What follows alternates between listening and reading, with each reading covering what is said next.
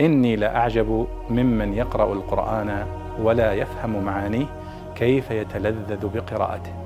كيف يتلذذ بقراءته. بسم الله الرحمن الرحيم. يقول الله تعالى وجعلوا لله شركاء الجن وخلقهم وخرقوا له بنين وبنات بغير علم. سبحانه وتعالى عما يصفون. ما معنى وخرقوا له بنين وبنات بغير علم؟ وخرقوا أي ادعوا اختلقوا افتعلوا كذبا وزورا.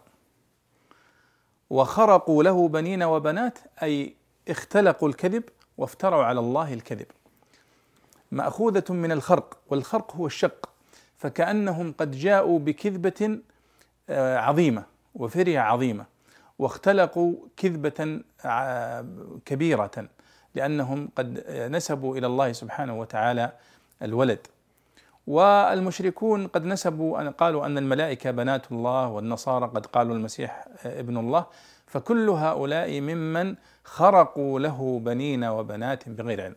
فإذا خرقوا بمعنى اختلقوا وكذبوا وافتروا على الله سبحانه وتعالى أن له ولد والله سبحانه وتعالى يقول لم يلد ولم يولد ولم يكن له كفوا أحد.